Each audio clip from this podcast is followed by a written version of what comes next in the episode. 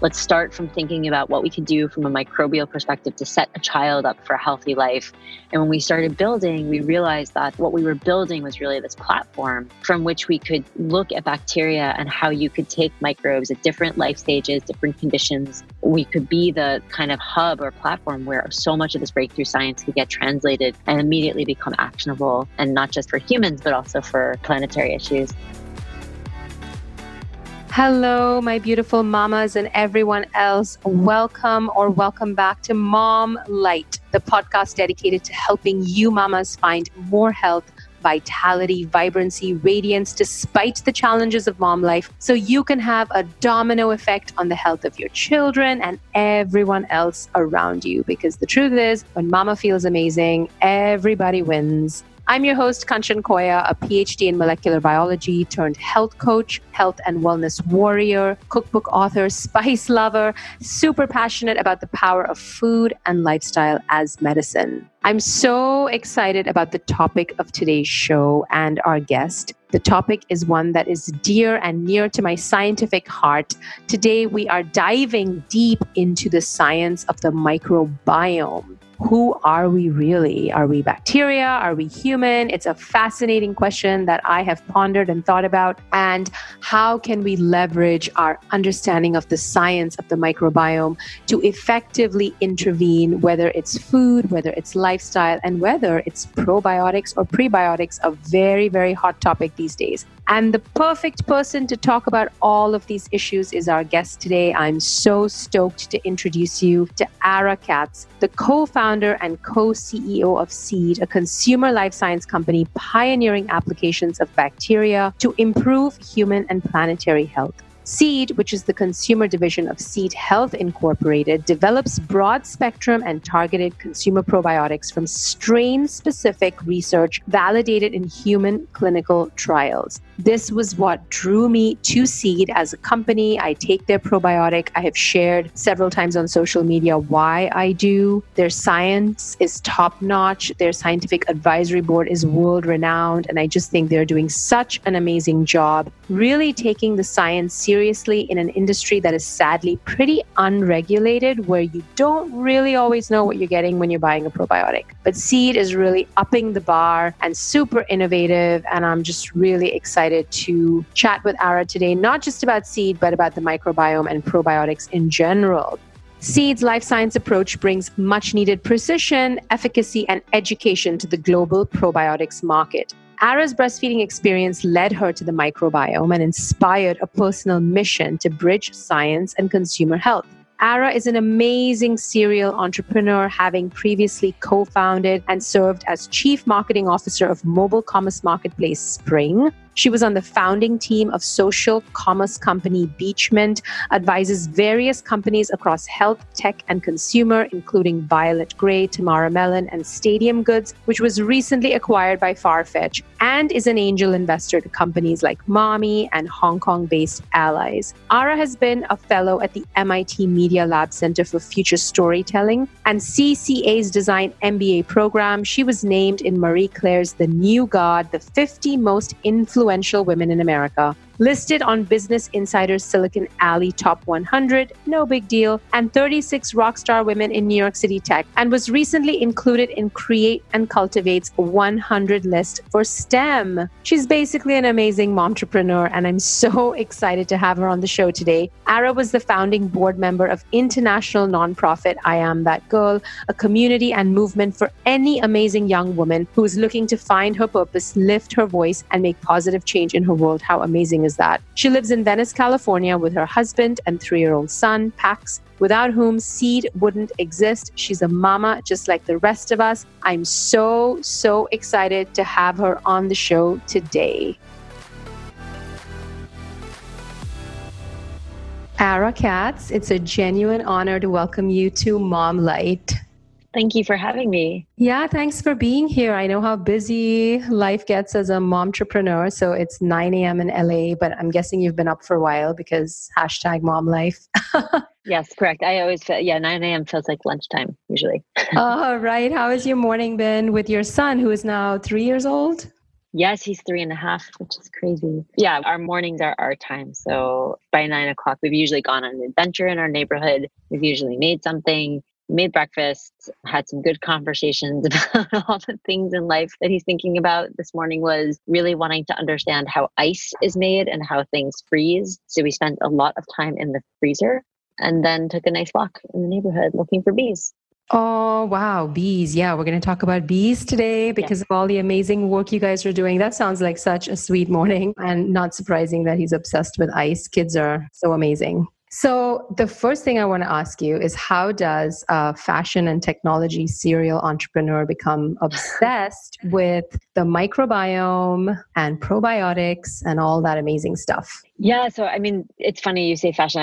I never kind of self-identified as being in fashion, although two of the tech companies, one I was on the founding team of and one I co-founded, certainly were kind of squarely in that space, although it is always interesting how you can be in something and then not think that, at least identify with it or feel that it's part of your identity, mostly because my whole beginnings of my career and really most of my life has been around storytelling. And I spent most of my early career making movies and in media and entertainment, and kind of at the very beginning of tech, particularly like the beginning of like when just, you know, the internet was starting to kind of socially connect people. So, you know, started off coding websites and, you know, at the end of high school and into college, I was at the Media Lab really thinking about like new technology and the ways that was going to impact storytelling. And then concurrently had a very traditional media life producing films and running a film fund. And so it's funny because by the time that I got into the startup, like really into my first startup, which was an e-commerce company, I never considered myself a marketer and I never considered myself in fashion. It was always like, what are these avenues and channels through which you tell stories and you cultivate community through that? And of course, technology fundamentally changed like so much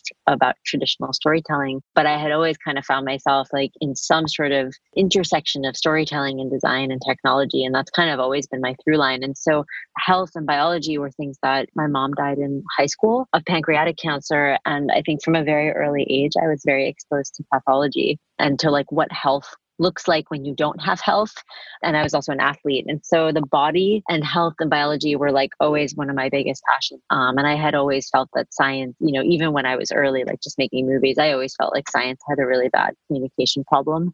And I feel as I watched the rise of wellness, I felt that there was such an incredible opportunity to do something where you could actually bring science and humans closer together. While I'm so grateful that wellness has created so much of a greater awareness for people of their bodies and of what they eat, I also find that a lot of the information and the marketing and the products do partially a disservice in that they reorient you around things that are not true scientifically. And I think there was such a cool opportunity, at least in bacteria and breastfeeding. But I think the microbial world, particularly if you look at where the science was heading, you can see even I think the consumers around the world who think, you know, gut health has become such a thing.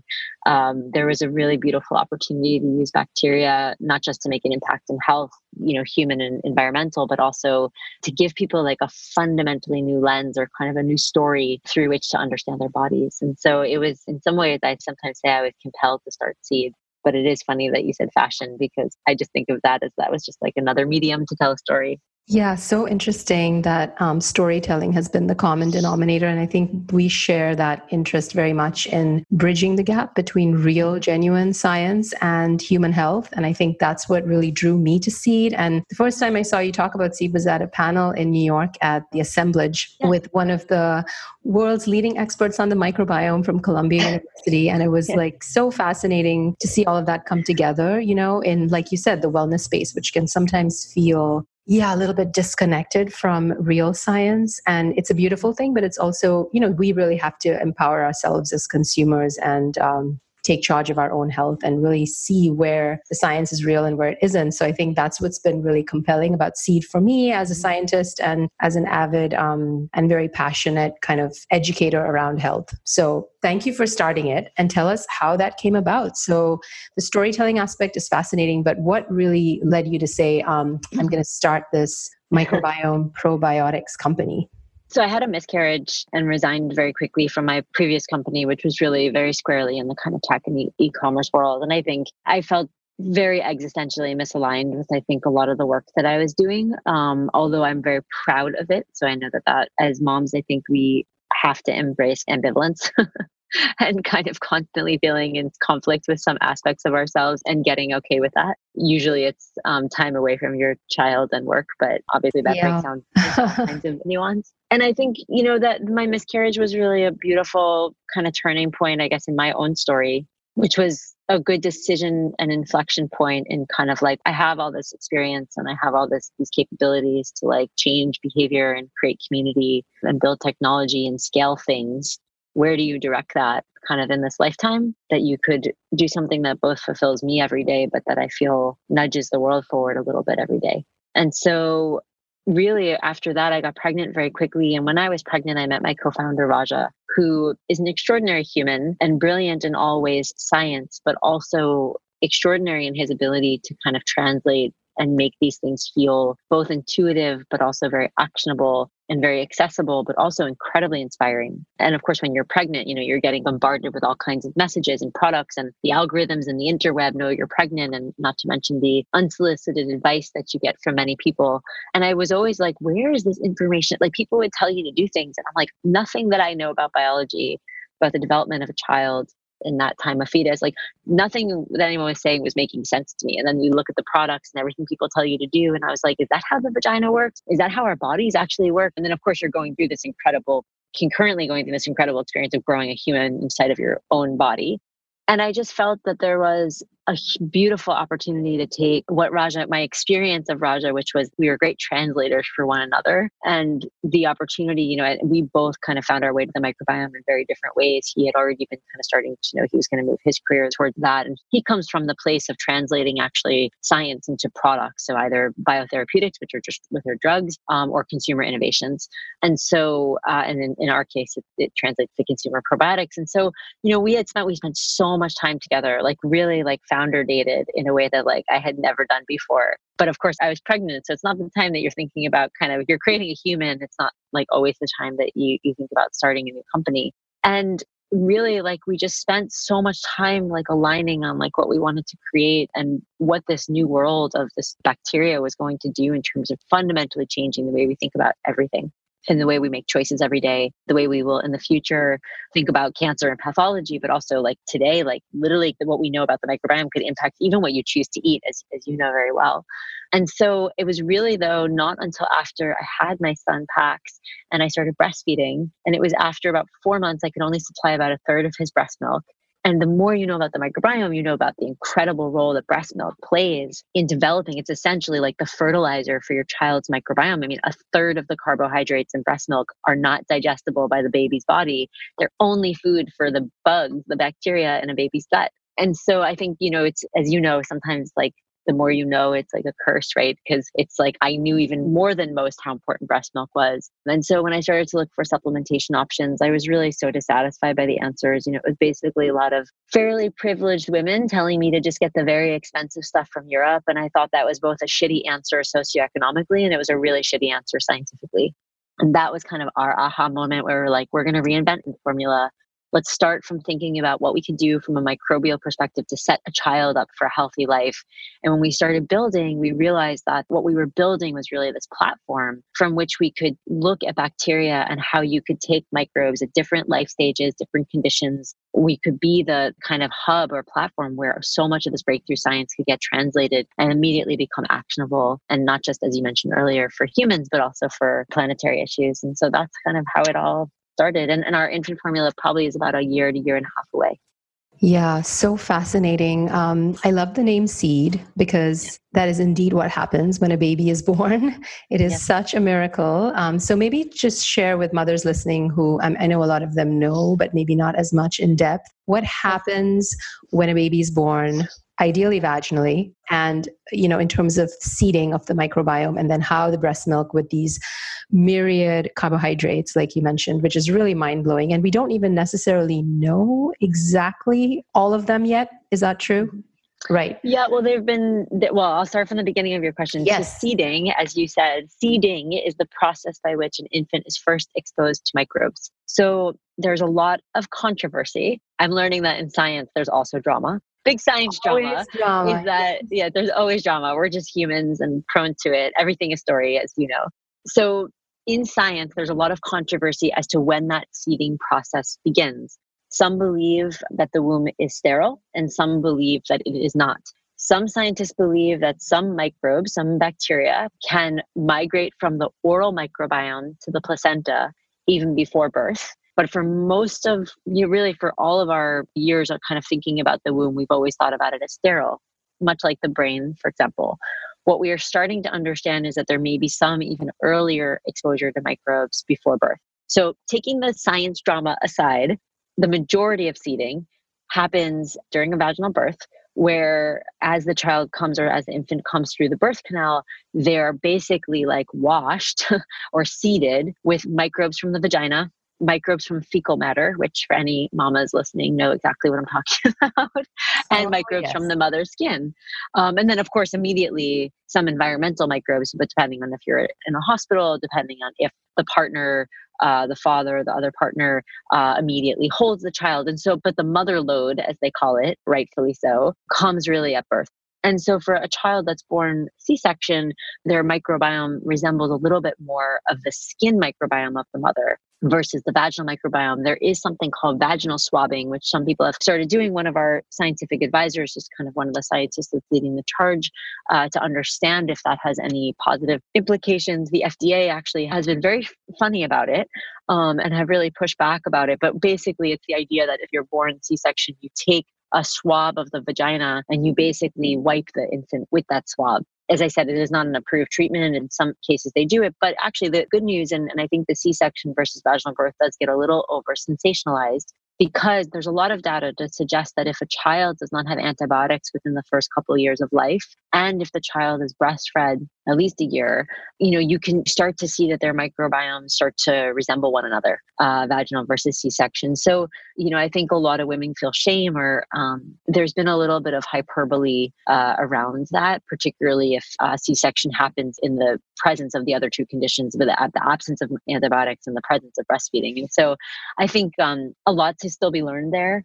Certainly there are absolutely this critical window of development for an infant. So after that seeding happens, breast milk ends up being kind of the fertilizer for those microbes that are acquired at birth. And that's how this beautiful, diverse ecosystem kind of develops and forms the foundation of the GI system and, most importantly, the immune system. And so as those microbes are nurtured, they're also being trained to determine whether or not these different environmental factors and information, which would be anything from food to something in the environment, or, for example, microbes from a pet, if a baby lives with a pet, they're starting to get trained to determine, is this friend or foe? It's kind of like it's like the training wheels for your immune system. And so in infants where there's high exposure to antibiotics, there's lack of breastfeeding, for example, or no exposure to the nurturing of those microbes. I don't want to say it's just breast milk, because there's a lot of advancements that are happening with probiotics and obviously formulas that are being developed to think about the development of this microbial ecosystem. And so, so that's kind of how it happens. And our bodies are so extraordinary. Even the bacteria on the nipple co-evolved to be there to help a baby, for example, digest lactose.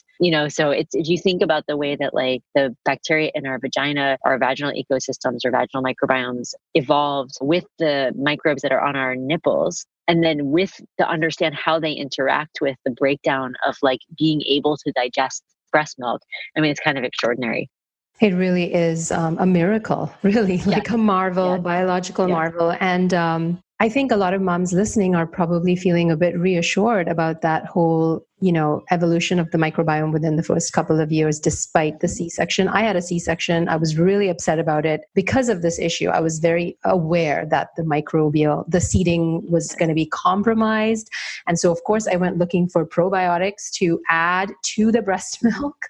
And I didn't know which one to buy because, we'll get into that. There's a million out there and we don't even know. I literally had to just make an informed decision based on the little bit of information that was provided. And then my second birth was a vaginal birth, a VBAC. But this time I was given an antibiotic because I was strep B positive. And so I was gosh, it just can never get it right. But, you said, there is this window of opportunity. And so what would be your recommendation given the current state of affairs for moms who are having a hard time breastfeeding and are looking for a way to be more conscious about fostering and nurturing the microbiome in the baby? Well, I would say, I mean, a number of things. I think you're absolutely right that some exposure to a probiotic that's been studied for infants to increase, diversity of the microbiome to, I would say certainly you were on the right track in terms of adding a probiotic. It's the reason that you're hearing hesitancy in my voice is because there's very little transparency from a lot of these companies, and very few of them are testing in the way that we do. But I do believe that there are some companies in Europe that you can access in the US, BioGaia being one of them, that I think are probably the furthest along in understanding like probiotics and have really done the work to characterize these microbes and their impact. I think other things, particularly if the child is prior to being able to eat any solid foods, I think, of course, your diet is incredibly important. There was a study that just in the last few weeks, just understanding like the mother's intake of sucralose, like artificial sweeteners, and the downstream effect on the child's and the infant's microbiome. So I would say, of course, how you care for yourself, it's not just what you put in your infant, but how you care for yourself is incredibly important. Exposure to nature, exposure to places where there's microbial diversity, having a pet. Again, these moments where in a very safe way, you're kind of, while the training wheels are on the immune system, you can introduce diverse ecosystems and different microbes and be able to start to train the developing microbiome. So I would say that's important.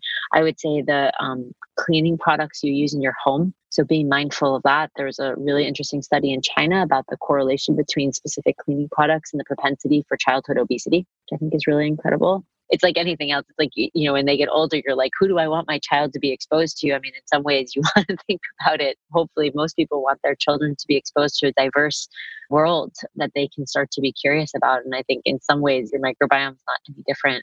The antibiotics are incredibly important innovations. I never want to come off as anti-antibiotic, but I would say that if in the event that you don't have to take them, you or the child, wherever they can be optional when they're not needed and particularly not taken prophylactically, and when you really don't know if something's viral, for example, or if it's not of bacterial origin, avoid them. Because we do know that they really do have quite a devastating effect when taken when they're not needed in terms of it, particularly at a very early age when the microbiome isn't what they call steady state. Great tips. Thank you for sharing those. Yes. So let's take a step back for everyone listening. What is your favorite way to describe what exactly the microbiome is? We like to tell people that, you're a rainforest, you're a coral reef. Everybody studied the rainforest at some point in elementary school. And so if you think, you have 38 trillion microorganisms inside of you, which is about 3 to 5 pounds of your body. So for everybody trying to lose weight, this is not the weight you want to lose. Or anybody trying to get rid of baby weight, this is the weight you absolutely want in your body. And, in terms of human part of your body to non-human part of your body or microbes, you're about 50-50. So when we tell people that you're 50% human, if you think of yourself as a diverse rainforest, you want that rainforest to be as lush and as diverse from a species perspective as possible. And it's a really good metaphor to set up even when you talk about probiotics or when you talk about antibiotics. So if you think about an antibiotic will come in and kind of clear the rainforest, not dissimilar. Like we always say, a lot of the things that are happening out in the world, and I'm sure you're very aware of this because of your work, which is, the rise of autoimmune disease, the rise of type 2 diabetes, obesity. I mean, these are all non-communicable diseases that we're dying of, which we've never in human history died at the rate that we currently die of non-communicable diseases. A flu would come along and wipe out 70 million people. Those were, of course, contagious. And I think it's really important to think. So if you think about a rainforest and the way we learn about the environment, a lot of what's happening in our microbiomes and this beautiful, diverse ecosystem is what you would call deforestation. It's kind of the extinction of species that have been historically incredibly important in maintaining this diverse and healthy ecosystem. And so the best way you can understand your microbiome is it's what keeps you a rainforest, a healthy rainforest. You can look at some of these diseases, and we always say it's kind of like the climate change of our insides. So all these environmental factors, diet and the overuse of antibiotics, the decrease of breastfeeding, the use of all these chemicals, environmental toxins. I mean, everything that's happening outside to the environment that we can see with our human eyes is a great analogy and metaphor for what's happening currently to our insides. And it's a beautiful idea, of course, in some ways, because as we talk more about it in this conversation, we can talk about the positive things you can do for that rainforest or that ecosystem. But it is important to know how these factors that are happening out in the world of climate change, I think we try to think of ourselves as very separate. We say, environmental issues, and then we say human health. It's actually fundamentally all the same thing. Thinking about it as a rainforest or a coral reef is really beautiful. And I think one of the things that drew me to the partnership with Seed was the Seed University and how science-based so much of your product engineering is and your messaging is. So something that I learned, and I, feel like I know a lot because I'm very sciencey and I enjoy this stuff, but something that I learned that was fascinating was we tend to be scared of bacteria. So a lot of people may have this kind of squeamish reaction to the idea that we're 50% bacteria. And also just learning that 99% of the microbes on the planet are actually not harmful or pathogenic. Mm-hmm. But that's how we've kind of learn to associate or learn to identify with microbes, as bad things. So really seeing these co-inhabitors of our ecosystem as kind of helpful, synergistic, symbiotic, beautiful things. Yeah. I mean, look, this is where the activist in me comes out. I mean, humans, for some reason, and of course you probably know this from your work in biology, which is like self-preservation is how we persist as a species, right? So for whatever reason, sociologically, we pretty much always need to demonize somebody else to preserve ourselves. So something has to be bad for us to be good, or for us to be okay. And you see some elements of this in nature. And of course, there are some bacteria that will kill you. I think people don't like nuance, right? And so I look at the even harder part of it is that in some bacteria, some conditions may be harmful, and in others may be helpful. And by the way, humans are the same, I think. And so it is scary. I think it's also scary because we can't see it. And so I think part of it, and you can look to any science fiction for evidence of how humans project all of their fears onto things that you can't see. It's a world that you can't see with our human eyes. So I think it also evokes some fear. Of course, there are bacterial infections that have wiped out many peoples and populations. So of course, it's not that we should, again, say that something like antibiotics are all bad, because in the right situation, under the right conditions, they will, save your life. But we have, as a result of being obsessed, and humans just, we go to the, especially in Western culture, we go to the extreme of anything. So one bacteria, a few species or strains of bacteria cause one thing, and we've decided that they're all bad. And we've spent, the better part of the last over a century basically figuring out how to kill it. So you have Joseph Lister, who created like Listerine. So if you think we've basically been wanting to kill the microbes in our mouth for a long time, we have bleach and Clorox and everything's antimicrobial. We are obsessed with antimicrobial hands. And so as a result, again, not dissimilar to what we've done to our planet, we become obsessed with getting rid of weeds. Look at what that's done to now our ecosystem. So we have glyphosate, you have the impact of all of the, not dissimilar to how we thought like weeds are the biggest pest because of course it gets in the way of thriving crops, but we don't think about these things from like the larger ecosystem and what the downstream effects of that are doing. You decrease the biodiversity of crops and you take out all the other plants, you lose the bees. People then go the whole other way, which is like, well, now I'm going to just take spoonfuls of dirt and put it in my mouth. And so, it's so interesting. It's funny. We kind of tend to only be able to make sense of things if something else has to, we otherize everything. You see that with race, you see that with religion, we see it with biology, you see it with science, you see it. And then, so of course, it all comes from fear, which if you can have empathy for, hopefully you can come at that from a place. If you think that education is potentially a beautiful neutralizer that can kind of heal some of that, or at least push out the fear enough that you can say, okay, what do I need to learn? And is this grounded in something? And should I use antibiotics when I really need them? But do I need to like bleach my entire life also? We're coming now at a place where the science is starting to say like, actually, all these other antimicrobial things are, use antimicrobials when you need it. But there are certain areas where they may have and currently are really not serving us and haven't served us because of, if you look at the rate of all these diseases, a lot of scientists believe it's a high correlation with the fact that we've killed the microbial diversity in our insides too, which is leading to all kinds of disease. Yeah, the connections between the microbiome and its integrity and pretty much every organ system in the body is really mind-blowing, and the research is just coming out at frantic pace. So fascinating. So given this sort of doomsday scenario, which is real and important to be aware of, what can we do to foster a diverse rainforest coral reef within us? I would say one of the most, and you would probably agree with this, the most impactful thing you can do, which a child that can't eat, obviously the one major piece of advice that's different is what you eat. we're very clear, while we do sell probiotics and while we develop products for human health, I mean, really, we'll tell anybody, like, if you had the choice between buying something from us and eating 100 grams of fiber a day, please go do that instead. And truthfully, I think it is the intake of fiber is incredibly important, of course, you know, from a dietary perspective. And certainly if you think about that, most of, you know, fiber is food for your bacteria.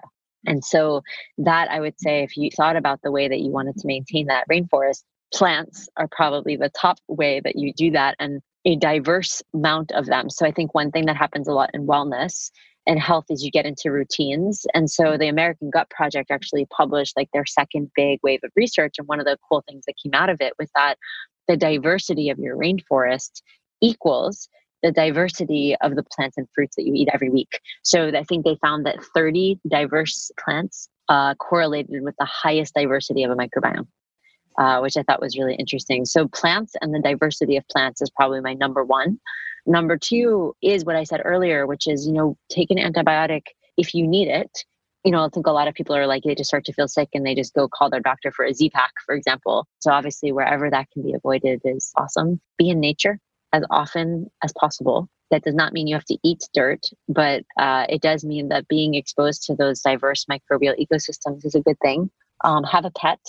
So being exposed to those microbes, again, has shown to be a good thing. Be mindful of the toxins in the environment. So for example, I mentioned cleaning products earlier, but that extends to, you know, other areas that you're going to spend a lot of time. They're now even seeing that the cleaning products that they use in factories where food is prepared impacts has downstream effects on people's microbiome. So, and of course, the factory workers. So that's another piece. I think sleep is really important. Microbes have their own circadian rhythm, actually, and are related to our own. So sleep is incredibly important. The microbiome responds poorly to crowded places, which is interesting. So stress is something, you know, and again, most things that I'm going to say are not mind-blowing because they, of course, relate to other parts of our body. But when you start to look at the root of where some of that science came from, there's a microbial component to a lot of those as well. And the last one I would say that's incredibly important is the not just avoidance of antibiotics, but where you don't have to take NSAIDs.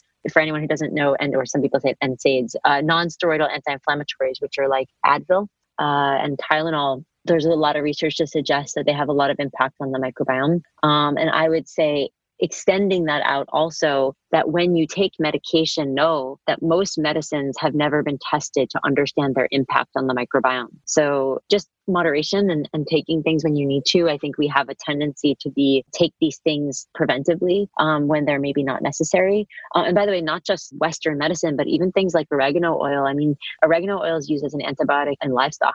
So I think like we somehow believe that because something is natural, the antimicrobial properties won't be just as damaging, but that's not true. And so I think we tend to just walk into that Whole Foods aisle or to that more Eastern doctor and just assume that like, oh, it must be natural and therefore it must be better. And so I think, you know, just really kind of getting educated on that. Things that are antimicrobial are antimicrobial.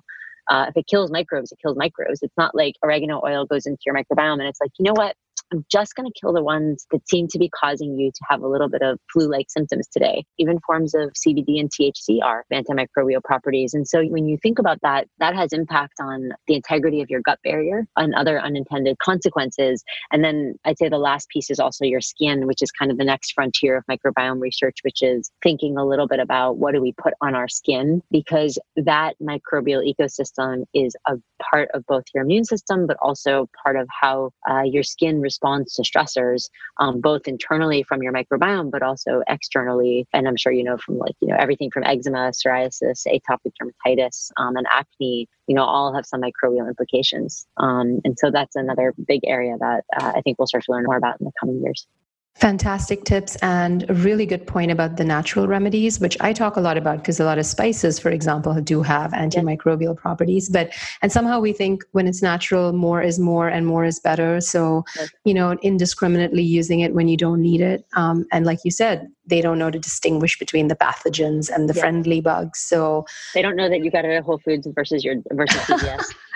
Yeah, exactly. Love that point. Really important. And also the point that you raised about how it's easy to fall into routine, especially in the wellness community. You see a lot of meal planning, which is great.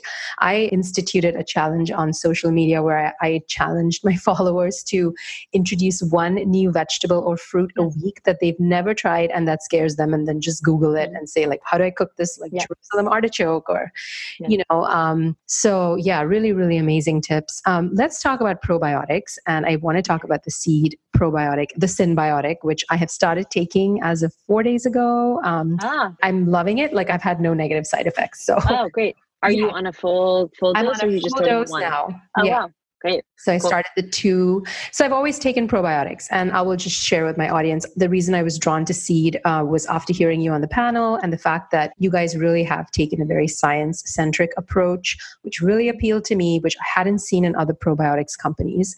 And so tell us a little bit about probiotics in general and what some of the biggest problems are with the probiotics industry, and I guess how seed is different. So our chief scientist on our consumer division of Seed is Dr. Gregory Reed, who actually authored the scientific definition of probiotic for the World Health Organization, the UN, in 2001. And what it says is that it's a microorganism that, when administered in adequate dosage, has an effect on the human host. And what that means is that it is in the right dosage under the correct fermentation conditions, when administered in a clinical trial at the strain-specific level, so you know exactly which microorganism it is, not the species. And that's important when I do a little label hacking with you. It has shown to have an impact in the human body. The term probiotic in the United States versus, like, for example, most countries in Europe, is not regulated. So there's a scientific term, which is the one that we adhere to. And then there's the term that's used for the most part on everything in this country, from tortilla chips to shampoo to every fermented food to kombucha to the chocolate that you buy at point of sale, to pretty much like everything. And then, of course, increasingly on other things that you put on your body, like skincare and even cleaning products. And even I think recently we saw sheets and pillows that were probiotic. And so if you know bacteria, you understand how hard they are to, how sensitive they are specifically to, like, light and heat and temperature and moisture. You know that it's almost impossible, first of all, that any of those products, the bacterial integrity is there, meaning that the microorganisms are alive or viable to be able to have an impact. But most of those products are not even telling you necessarily what strains are in the product. Most of them are just licensing strains that, or actually species in some cases where they don't even tell you what the strain is. So it's like saying, it's like buying a dog, but not knowing you got a golden retriever, and literally just living with a dog and putting a dog every day in your life, taking it for a walk, but never knowing what kind it is, which in biology, I'm sure you remember from your academic work. Like, it's this not knowing the strain is literally like kind of putting something blindly into your body, which is something that we don't recommend when it comes to bacteria. So the problem is that the term itself is just misappropriated in this country and not regulated, although we do think that that's going to be changing. While we hate being the people that say that kombucha is not a probiotic, because most people are like, oh, why are you, shitting all over probiotics? We're like, we're not, all we're trying to do is create some scientific integrity, because trust me, in the future, when your child has an issue, or if you, looking down the road for women's health, fertility, there will be probiotic drugs. So our position is, look, if the term becomes so diluted that nobody believes in it, how will the real science ever be able to really reach the people that need it most, and how will it be taken seriously? And we know that public opinion impacts even scientific funding sometimes. And so we really are trying to steward at least the integrity of the term. Now, that doesn't mean that kimchi or kombucha are bad for you. It doesn't mean that there aren't some other benefits from, like, lactic acid fermentation, for example. What it means is that they chose strains of bacteria that are good for fermentation. It doesn't mean they chose strains that have been demonstrated, or that they've done the work to put them through clinical trials to demonstrate any of the effects that they are claiming. And I think that's kind of the big distinction. So that's the term. In terms of what we do, we only work at the strain level. We look at strains that have been shown and or that we have shown in clinical work to have a specific impact on the human body. And sometimes we also look at other compounds. So, like, probiotics are bacterial strains that have been shown to have an impact. Our first product, which is a Synbiotic, we also look at prebiotics, which are compounds that can either feed beneficial bacteria in your gut, or they're compounds that break down to create compounds that are good for your body, like metabolites, or in our case, a compound that comes from pomegranate skin called punicalgin gets biotransformed into something called urolithin A, which I don't want to get too technical, but it's important to make the distinction because a lot of people, what we call the label readers in your audience will certainly know the term prebiotic, but it's important to know that there are a couple of different types of prebiotics in terms of how they behave in the body. And so for us, I mean, that specificity is everything. And especially if you look at where probiotic research is heading and how we're going to start to look at bacteria for our bodies, for our children, for our vaginal ecosystems, for everything from fertility to solving urinary tract infection and bacterial vaginosis and preterm birth. I mean, these, we have to align on the terms if they're going to be taken seriously in the future. Yeah, I love the prebiotic probiotic combo. I love the point about the stability of the probiotics going through the GI tract because yes. Very often, like you said, it's unregulated. We don't know what we're taking. We do some research. We find a brand we like, but you guys have tested the stability of your probiotic in the way that yes. It's formulated, the patented kind of composition of the outer layer. Mm-hmm. Yes. All of that is very cutting edge and kind of incredible. So, and then the fact that you said like the strains that are in your formulation have been tested in several peer-reviewed studies to have effects, yes. not just on gut health, but potentially yes. other aspects of health. Yes. Because that's an important point too. We think of somehow microbiome is gut health and that's it. But we know that there's connections with cognitive health, obviously the brain and the whole gut-brain axis and the second brain, as it's called. Yes. You know, but the production of butyrate and like inflammation and I mean, just so yes. many kind of pleiotropic systemic effects. So yes. I think that's the other thing that drew me to the synbiotic was the fact that there are studies backing the choice of strains. So yeah, really amazing. Do you feel like the next step for you guys is to take the actual formulation and do some sort of trial with that? Is that... Yeah, so it's a great question. So we have two clinical trials starting soon. One is with a specific patient population and the other is actually more measuring some biomarkers for mostly otherwise healthy individuals. And we're also going to be filing an IND for the daily symbiotic, which means that it will be considered a product that could be studied as a drug. Amazing. Is there going to be one coming out for kids? Yes. Okay, because I'm always like, because yes. you know, in the back of my mind, I'm like, he's a C-section baby. No, of course, yes, it's something that look out in the next, probably I would say in the next 6 to 9 months for both children and infants.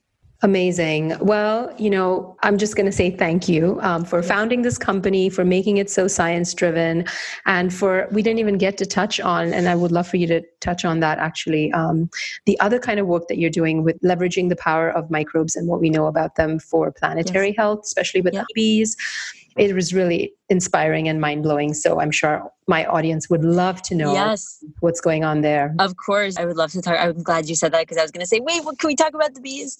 So I'm sure most of your audience knows, I imagine most people know on some level what is happening to honeybee populations around the world. Most people attribute it to colony collapse disorder, which is kind of one of the more prevalent conditions that are impacting honeybee populations, as well as what's called American Fulbright disease, particularly in the larvae. So they actually die before they really become bees. So what we've done is one of our fellows, Brendan Daisley, who works in Gregory Reed's lab actually in Canada, has spearheaded this project for us under Seed Labs, which is where we do all of our environmental work. And we have a probiotic that actually gets administered to bees in the form of a biopatty. It almost looks like a big pancake that gets put in the hives. And there are strains of bacteria that increase the immune resistance to neonicotinoid pesticides, which just means most pesticides that are used. They are mostly illegal now in Europe, but they are still used here and in other parts of the world.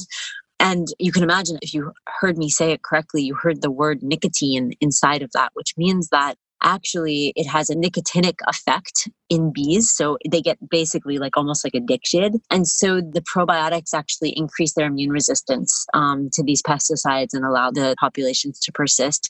And we're seeing really interesting data so far. We expanded the research more recently in the last 6 months to California. So we have a number of almond farmers now testing with it. We had a paper come out last year. We have another paper coming out this August on it.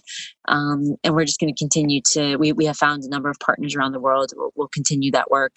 We open source the IP to any farmers that want access to the biopatty and to the strains and make that fully available for people to also use in their farms or hives. amazing, really nudging the world forward in a new direction. Yes, trying. So how do you do it all as a mom, as an entrepreneur, someone trying to maintain a semblance of kind of health and vitality? Oh man, that's a great question. That's a whole other, probably a whole other podcast too. But I mean, you know, it's a question that I always like, I almost always veer away from, meaning the how you do it all. I don't think anybody does it all, like whether they have kids or not. Hopefully you'll appreciate this from like a Buddhist perspective. I find defining the term all to be like a source of suffering for people. So they basically believe what they should be doing and then they live every day as if they're not doing what they should be doing, or not doing enough of it. Harvey Karp, you might know Harvey Karp, he started the Snoo crib and he wrote Happiest Baby and Happiest Toddler. And he's like a pediatrician. Yes. And I've become friendly with him over the years. And when I was just about to have my son, he goes, whatever you do, don't should on yourself. I think we all do that to some extent, but the shoulding, like I should be doing this, I should be doing that. I truthfully, I do a lot because I'm a very prolific worker and I've always been like a cranker and I'm good at time management. But like whether I had kids, a child or not, I think that at least way of working would be there. But for the most part, the way that I do it all is I try not to be obsessed with what all means. And I also think that the amount of time we spend worrying about what all means is time that we could spend doing things. Yeah. Get away from the FOMO. Amazing advice. Yes. There is no such thing as all. That's a great perspective. No. But you do have a morning routine that kind of grounds you for the day. So what is that? The sacred time with my dad was like from like 5 a.m. to like, you know, probably like 7 a.m., 7:38. And I have a very similar thing with my son. And I think that really, you know, I mean, if I'm lucky, I get up a little bit earlier than him and I can meditate, although I do usually guided meditation at night too. And that is really helpful. But I really, it's my time with him. I think it's like, I try and be, even despite the fact that we do, you know, we do a lot of work with Europe and a lot of time zones. So it's not like I don't have the luxury of a lot of people who say like, oh, emails don't really start for me around 9.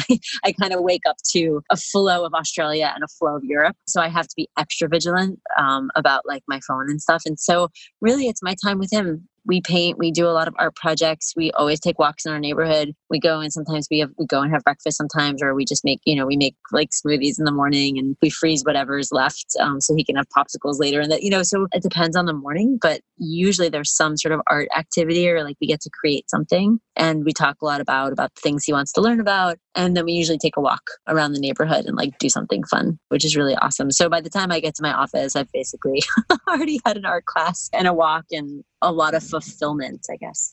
That's so beautiful to incorporate him into your morning routine, because I think sometimes, you know, we can feel like sort of stressed out by the mom role and we need space before the kids wake up. That's something that's been coming up a lot with the other mom guests, is everybody feels like just waking up a little bit before the kid is like a game changer.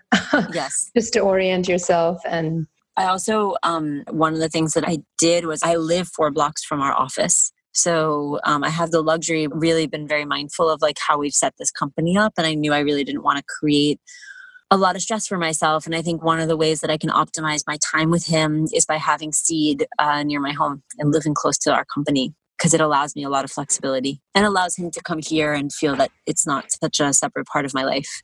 Yeah, that's awesome. You could do that. Well, Ara, it has been such an honor, such a pleasure. You've shared so much amazing information, and I'm a huge fan of Seed and a huge fan of the product. And I know my audience is going to be very interested and intrigued. And you guys are offering a really generous discount for first-time subscribers, 15% off with code MOMLIGHT. The link will be in the show notes. But yeah, really, really thank you for coming on and for sharing the story, and good luck with all the new projects and the trials. Can't wait for the kids probiotic and also the infant formula. I know a lot of moms are probably eagerly waiting for that. So yes, we will talk soon. Wonderful. Thank you for having me. Thanks for all your questions.